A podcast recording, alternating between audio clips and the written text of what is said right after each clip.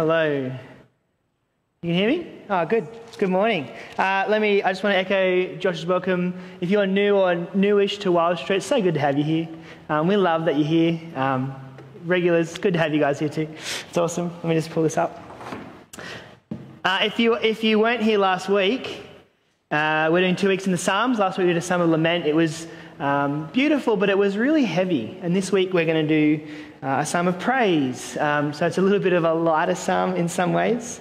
Um, but the, the, idea is that actually the Christian faith, um, it trusting God, what He says to us from His Word, it doesn't just cover the normal of life, it covers um, our emotions when we're in the valley full of suffering and pain, and it covers our emotions um, and speaks to us when we're on the mountaintop full of praise and joy.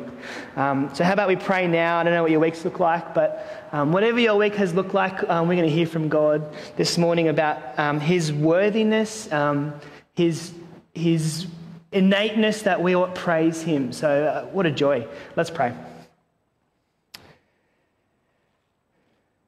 Father God, thank you for your word. Thank you that it shows us who you are. Thank you that in it we see your love for us so clearly. Uh, you're worth praising, God. Set our hearts aflame this morning. Remind us of who you are. Help us to lift our eyes up and praise you. Amen. Okay, well, to be human is to worship. That's what it is to be human. See, each of us in our lives, we've got things that we give the highest value to, things that we um, look forward to, that we crave, that we desire, that we base our lives around. Um, it's just kind of this version of the good life that each of us has, whether it's, you know, being, um, having a great family with children and siblings and, and everyone that kind of um, gets on well together, and, and that's our version of the good life. Or it might be um, work having a job that's fulfilling, um, that you can find joy in. It's not boring or menial, but not too much work, right? We want us to be able to enjoy our weekends and our nights and our hobbies. Um, the good life, you know, could look like work. Um, but whatever it looks like, we build our values and our habits around this version of the good life. Um, and so over time, we become like the things that we value. You see, if you, if you really value family, you'll always put family first. You'll, you'll spend your time, you'll invest in your family, and so you'll become more like a person who values family. Um, our lives play out like a song, a worship song of the things that we love, the things that we give our time to and we value. And so each of us has this song that we sing with our lives. Uh, and, and I want to just contrast two songs this morning. There's the song that our culture sings and the song that we see here, authenticity. He says each of us have our own way of realizing our humanity, and it's important to find out and live out one's own without surrendering or conforming to any outside model imposed on us. Society or other generations or religions or politics. Do you see what he's saying there? Um, don't let anyone else tell you how to be you because your life's actually all about the self, it's about who you are. Um, and for our society, we're good at this, aren't we? Worshipping and praising ourselves.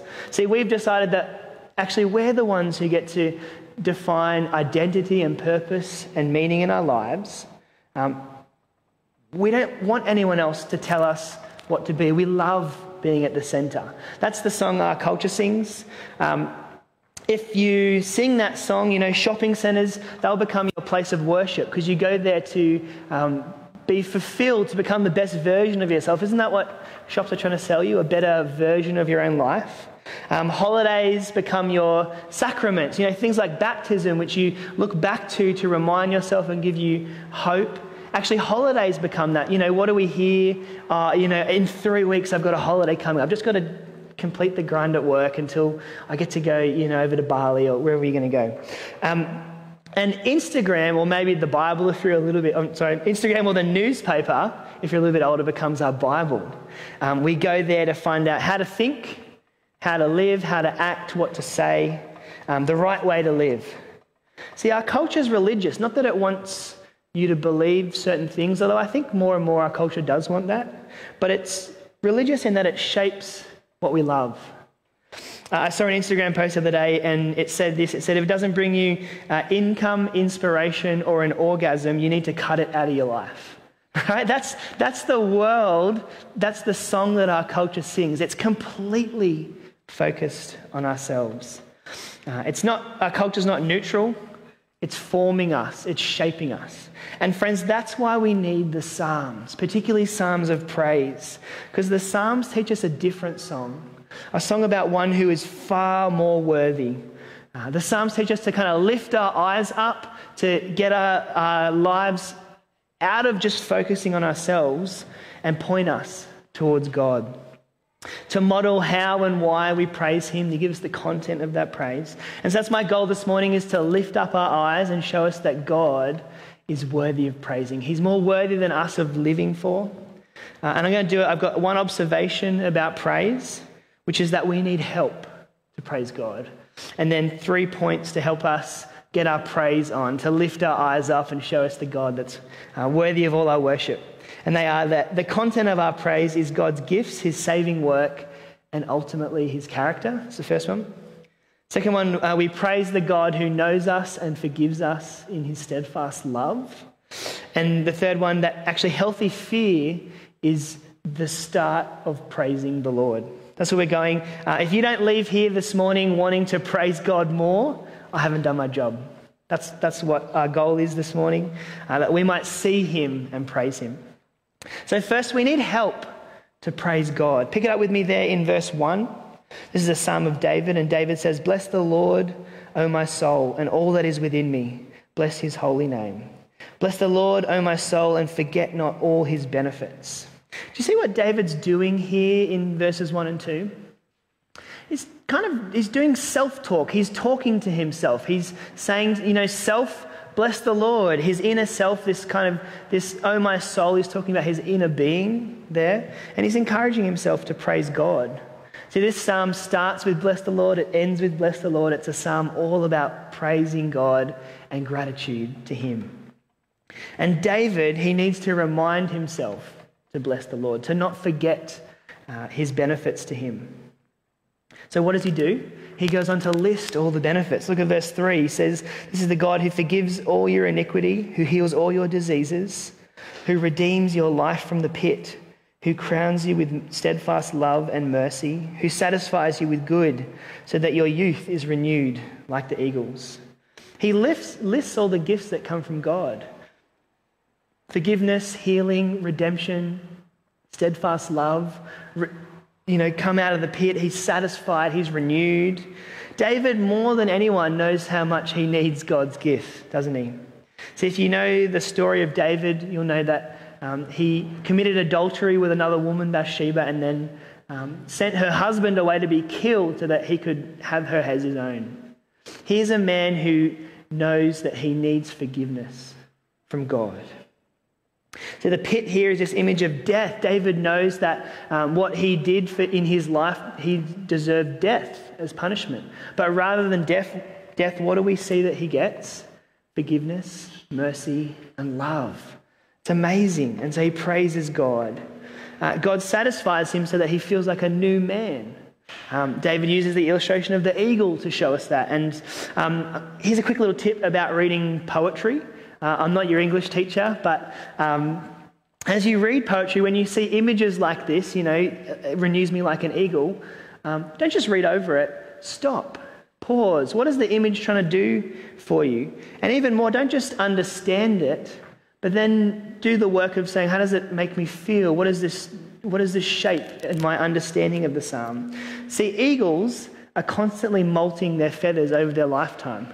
Um, when they, you know, they fly, when they lose one feather on one side, they lose another one on the other side, so they don't just kind of go out of balance and careen down off a cliff or something. Um, eagles are constantly being going through this process of renewal. And David says, God's love is like that in my life. I'm constantly being renewed by Him. It's beautiful, isn't it? He reminds himself of all that the Lord has done to him, and in doing so, he reminds himself of who God is how good He is. See, when my wife and I were dating, um, I was on the Central Coast. She was down in Wollongong, and we were dating long distance for a, you know, a little while. Um, And dating long distance, I don't know if you've done that before, but lots of calling, lots of texting. Maybe, you, know, your partner's gone overseas on a work trip or something. Um, it's good, but it's not as good as being in person, is it? It starts to get old. You can start to ask the question, oh, do we really love each other? Do we have that spark? Um, and I had to remind myself, yeah, we do. We do love each other. We are great together. Um, I had to remind myself of how good she was. And that's kind of what David's saying here. We need to remind ourselves of God's goodness. We need to preach a sermon to ourselves. See, that's what he does. He reminds himself of God's goodness. Uh, see, our minds, we know it. If you, if you know God, you know how good he is. But sometimes our hearts, they can forget it. Uh, how do you go about reminding yourself to praise God? I try and do it in two ways. So in the morning, I, when I read my Bible, I try and journal a little bit and just something that I've learned about God, something worth praising Him, worth being grateful for. And I just try and write something down every morning. And then at dinner time, my, my family, we ask the question, What are you thankful for today? Uh, we got a three year old, and he often says, you know, going down the slide or seeing a friend or going to the park or something like that. Um, you know, they're not huge, big things, but we're trying to do this process of reminding ourselves to be grateful. Uh, how do you go about doing it in your life? Maybe it's something to think about. Maybe you could do a gratitude board or find a friend and say, hey, let's text each other once a week and just say something we're grateful for. Or make a playlist on Spotify with some of your favorite worship songs and just kind of put it on every now and then to remind yourself. Uh, but whatever other things it looks like, it's got to look like being here together, doesn't it, at church? Uh, here's the central way that we come to hear from God, sing his praises, remind each other of who he is, and encourage each other to love him and trust him. Um, make sure you get here to church so you can do this work of reminding yourself how good God is. That's the first one. We need help to praise God. Um, and so here's the, here's the three things that will help us praise Him. Firstly, the content of our praise is God's gifts his saving work, and his character. Uh, see, David, he goes back to Israel's story. Pick it up with me in verse 6. The Lord who works righteousness and justice for all who are oppressed. You can picture here, can't you, Israel captive in Egypt as slaves to the Egyptians. Verse 7 He made his ways known to Moses and his acts to the people of Israel. See, you can picture here the, the mighty acts of God, the plagues, the parting of the Red Sea, the feeding of the people in the desert, uh, God's acts to save his people. But notice here, what's at the heart of David's praise? What's at the heart of the content of what he says? Verse 8 it's not who God is. Sorry, it's not what God does, but it's who God is. See it there with me in verse 8. The Lord is merciful and gracious, slow to anger, and abounding in steadfast love. See, it's who he is that David calls to mind at the center of his praise. And this, this um, verse here is from Exodus 34. It's the most quoted verse in the whole Old Testament. Um, time and time again, um, the prophets go back to it. They, they do it in numbers. They, the Psalms quote it four or five times. It's who God is. That's at the center of the praise. See, Israel, uh, let me give you the context. Israel had been rescued by God from, the, uh, from Egypt, and they go and they camp outside this mountain, and Moses goes up the mountain to, to meet with God, to hear from God. And while he's up there, um, what do the people do? If you know this story, you know, they do the unthinkable. They say, Oh, well, Moses up there speaking with God on the mountain. What should we do? Let's melt all our gold together and form it into a calf and worship it. Like, I mean, whose idea was that? But that's what they do. And so Moses, after that, he comes down and God's so angry with the people. And Moses says, God, forgive us. And God does. And, and Moses says, God, please show me your glory. I need to know that even though we've sinned against you, that you're still with us that you're for us. Show us your glory. I need to know that you're God. Now, in that moment, what would you do if you were God? What would you show Moses? Would you show him the, that the way you created the stars and the planets and all things with the word? Would you, would you parade before him all these different animals, you know, giraffes and, and hippos and majestic animals to show how powerful you are to make those? Would you show your thundering judgment on evil and sin? What does God do? Exodus 34, verse 6, he passes before Moses and he says this quote that we have The Lord, the Lord, a God merciful and gracious, slow to anger and abounding in steadfast love and faithfulness. See, God's glory, his weightiness, the essence of who he is, the thing that makes him worth praising and loving and living for, his glory is that he's merciful and gracious. It's that he's abounding in steadfast love and slow to anger.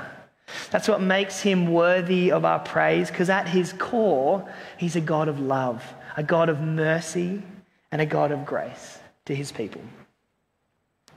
The Lord is slow to anger. The kind of the, the phrase here in Hebrew is um, literally long nostriled, right? So picture with me a, bull, um, a bull, you know, pouring the ground, getting ready to charge, nostrils flared. See, that would be short nosed. But God's not like that. He's long nosed towards us. His disposition towards us is one of mercy and love. Uh, his character, who he is at his innermost being, is a God who is slow to anger and who abounds in love. And this love is not any old kind of love, steadfast love. This phrase here, it's this kind, it's committed love. It's um, this phrase that describes not just how God acts towards his people, but actually who he is towards his people, who he is in general. Um, you could say, instead of steadfast love, another way that you could say this is covenant love, his commitment to love. See, God is a God of covenant love. And David praises God because he looks back into Israel's history and remembers that. He remembers in verse 9 that even though God was angry at Sinai, he won't be angry forever. Or verse 10, even though he did punish the people, but that he doesn't always deal with them according to their sins. He remembers back to Israel's history. Isn't that a God worth praising? A God who acts like that? A God who is a God of steadfast love? See, C.S. Lewis, when he's talking about praising God, uh, he says that to be fully human is to praise God. It's to stop being asleep and to wake up and see who He is. he puts it like this it's going to come up on the slide. He says, I think we delight to praise what we enjoy because the praise not merely expresses but completes the enjoyment. It is its appointed consummation. It is not out of compliment that lovers keep on telling one another how beautiful they are. The delight even more than if we just knew what he did but didn't praise him. Like um, fans singing their team song, 60,000 fans in a footy stadium after their team's got the win. What are they doing? They're singing their praises to their team. They're enjoying the moment of glory. Like um, after you, you, know, you go for a really good surf, what do you need to go and do then? You need to tell everyone how good your surf is. It kind of it completes the circle of, of enjoyment for us. See, to enjoy fully is to praise, it's to glorify. And that's what David does to God. He remembers God's gifts, his saving work, but ultimately who God is. And he praises him. Isn't that a God worth praising? Isn't that the God that we also get to praise? Doesn't that make you want to praise him as you remember back his gifts to you, the way that he's saved you, and ultimately who he is, the God that deals with you? Second point. The third point is uh, we praise the God who knows us, who loves us, and who forgives us in his steadfast love.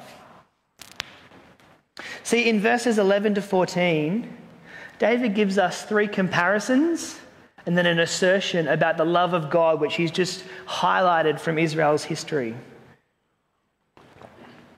He's trying to capture for us who God is, how much He loves us. Verse 11, His love is as high as the heavens are above the earth. Verse 12, He removes our transgressions as far as the east is from the west. Do you get this as poetic language? See, how far is the east from the west? It's immeasurable, isn't it? It's, it's uncalculable how wide that gap is. That's the point. God's love for us fills all of time and space, it spans across his universe from east to west. In verse 13, we get another comparison.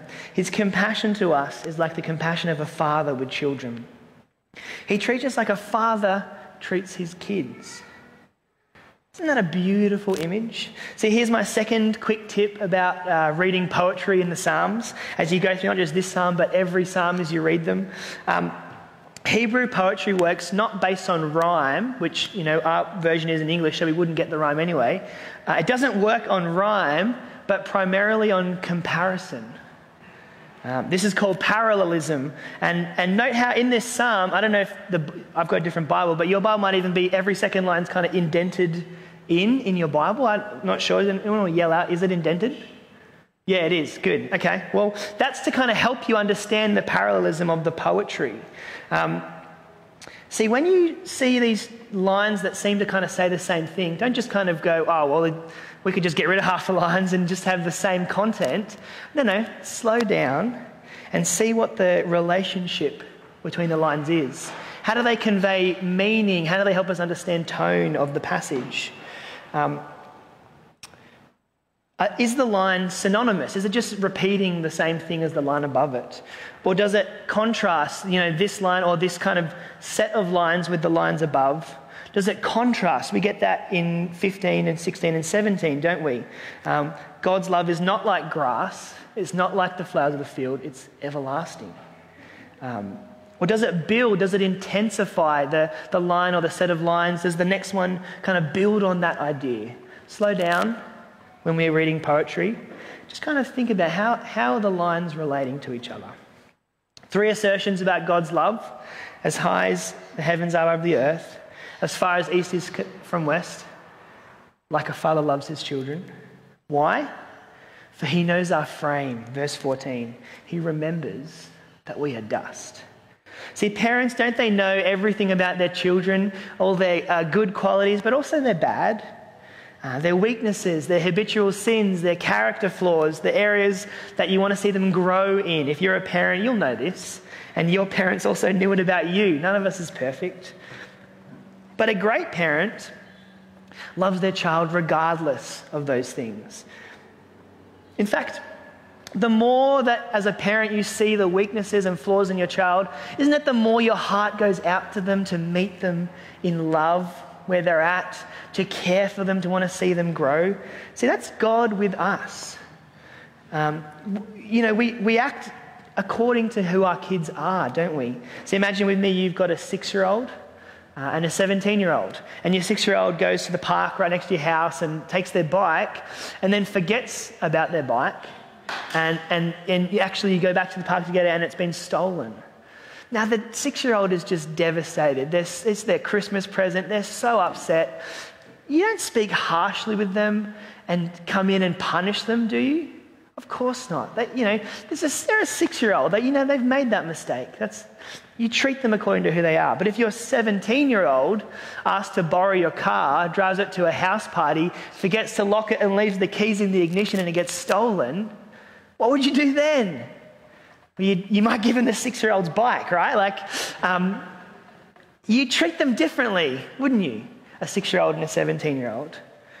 See, God knows us more intimately than any parent ever could know a child.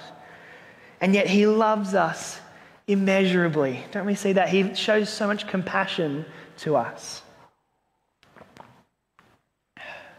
Don't deal harshly with yourself. God doesn't deal harshly with you. He shows you compassion in your frailty. He knows how you're formed. He knows your frame. The metaphor there is the, um, that frame word is often used in pottery. He made you. He knows what you're made of. He knows how frail you are. Don't treat yourself that way because God doesn't treat you that way. So I'm aware this morning here that not all of us have fathers like that. Some of us have had really terrible fathers fathers that haven't acted like that. But even there, we, our instinct is to know that that's not what a father should be. A father should be like this, like God, a compassionate father. That's how he acts to us, full of compassion. See, the psalm reminds us that our lives are fragile, they're short, they're like grass in a field. Like a flower, a, a beautiful flower, the wind blows, the flower flies away, and there's not even a trace that it ever existed. That's our lives in the big scheme of things. But compared to that, verse 17, God's steadfast love is from everlasting to everlasting. On those who fear him, his righteousness to children's children, to those who keep his covenant and remember to do his commands. See, God is a God of covenant love, and he made this covenant with his people Israel. So Moses went up the mountain and he heard from God, and God gave them some commands to keep. We see it there in verse 17. The ones who keep his covenant remember his commands. and he said, If you guys keep my commands, then I will bless you. you. You'll be my people, and I will be your God. I'll show you covenant love. If you listen to me and hold on to me, things will go well for you in the world. But he says, if you don't listen to me, if you disobey me, then I won't bless you. In fact, I'll curse you. Things won't go well for you. And if you know anything of the story of the Old Testament, it's a series of stories that show us repeatedly that Israel don't keep their half of the covenant. They don't trust God, they don't obey Him, they don't listen to Him, and they don't worship Him. Time and time again, they fail to do their bit. The golden calf was just the start of the rest of their history. And the paradox of the Old Testament is even though God's covenant blessings were conditional, I'll be your God if you're my people, that even within that covenant, there was still this unconditional promise of God's love to them. That even though they failed, God still loved them. That somehow God wouldn't treat them as if as their sins deserved. See, how can David say with confidence that God won't deal with him according to his sins? That's not the covenant. He can say it because he knows that God is a God of steadfast love. He can say it because this is a Jesus song. This is a psalm that points forward to Jesus. It, it's, it's shadowy, it's got expectations, but it points forward to a God who gives us a new covenant. See, in Jesus, we see what David could only see in part. We understand that exactly how it is that God could not deal with us as our sins deserve, according to those who trust his covenant promise. So we see it in Romans 5 8. It's going to come up on the screen. God says this, but God showed his love for us in this. While we were still sinners, Christ died for us. Just like Israel, we too failed to listen to God, to obey him, to love him like we should. But see what God does in his love, his covenant love for us. While we were still sinners, he sent Christ to die for us. If we're trusting in Jesus, Christ takes our punishment. See, He's the one who kept the covenant. He's the one who deserved all the blessings of God in the Old Testament. He's the one who remembered to keep all of God's commands. But He dies in our place so that God can give us the blessings that He deserved. See, David could only speak of this in shadow. He could only speak of it with this, this hope against hope that even though we haven't lived up to God's covenant, that we know He's a God of love. But we know it in full if our trust is in Christ, don't we? So much more than David, we have room to praise God from this psalm. See, when we pray this psalm, when we're reminded of these truths, we almost pray it more clearly than David could. We know its original meaning now even more than David. See, in Jesus, the God who knows us intimately forgives us out of his steadfast love. He forgives us despite our sin. Isn't that a God worth praising? Think about your last 24 hours, your last week. You know your own frailty. You know your sin. You know the, all the times you've stuffed up. God knows them too, and yet He is a God who forgives you if your trust is in Jesus. That's a God worth praising, isn't it? Here's the fourth one, last point. A healthy fear of the Lord is key to praise. See, David's clear about this throughout the psalm, isn't he? I don't know if you picked it up as we went through. Uh, in verse 11, we see, So great is his steadfast love towards those who fear him. Verse 13, the Lord shows compassion on those who fear him. Verse 17 the steadfast love of the Lord is from everlasting to everlasting on those who fear him. Now, this seems a bit odd, doesn't it? Does it strike you as a little bit odd? Um, hearing a psalm about the God who loves you, who shows abounding, steadfast, compassionate love, full of mercy and grace. Why do we need to fear a God like that? Why do we fear him? Here's my take healthy fear of the Lord means lifting up our eyes to see that life's not all about me, about us. There's a God much bigger than us, a God who made us, who sits over us, who we owe something to. See, our culture doesn't it just say that life is just the um, product of random evolutionary chance. And if that's all life is, then of course I'd be at the center of it. I'm at the center of my own random evolutionary journey to do what I want. But here we see that actually fear of the Lord means that knowing we're created by a God of such immense power and scale that he did it by a word. To the vastness of all things that God has made, the complexity of life, it's all made by Him. We're not the result of just random chance. Proverbs 9 tells us that fear of the Lord is the beginning of wisdom. And in this case, wisdom is living well in God's world. And fearing the Lord here means seeing who He is, what He's done, and realizing that this is a God who towers over us. This is a God more powerful than we could ever imagine. See, the right choice when faced with this God, the God of the Bible, is to fear him and to praise him for who he is. That's exactly what the psalm does. See in verse 19 the Lord has established his throne in the heavens, and his kingdom rules over all. See, God's kingdom is over everything. In verse 20, David calls on the angels to bless the Lord, God's mighty ones.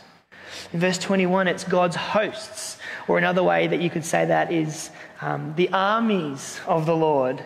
Uh, it says that his ministers, he's not talking about, you know, Josh or Rod or Kurt or anyone. He's talking about his armies, his heavenly hosts, who are more numerable than you could ever count.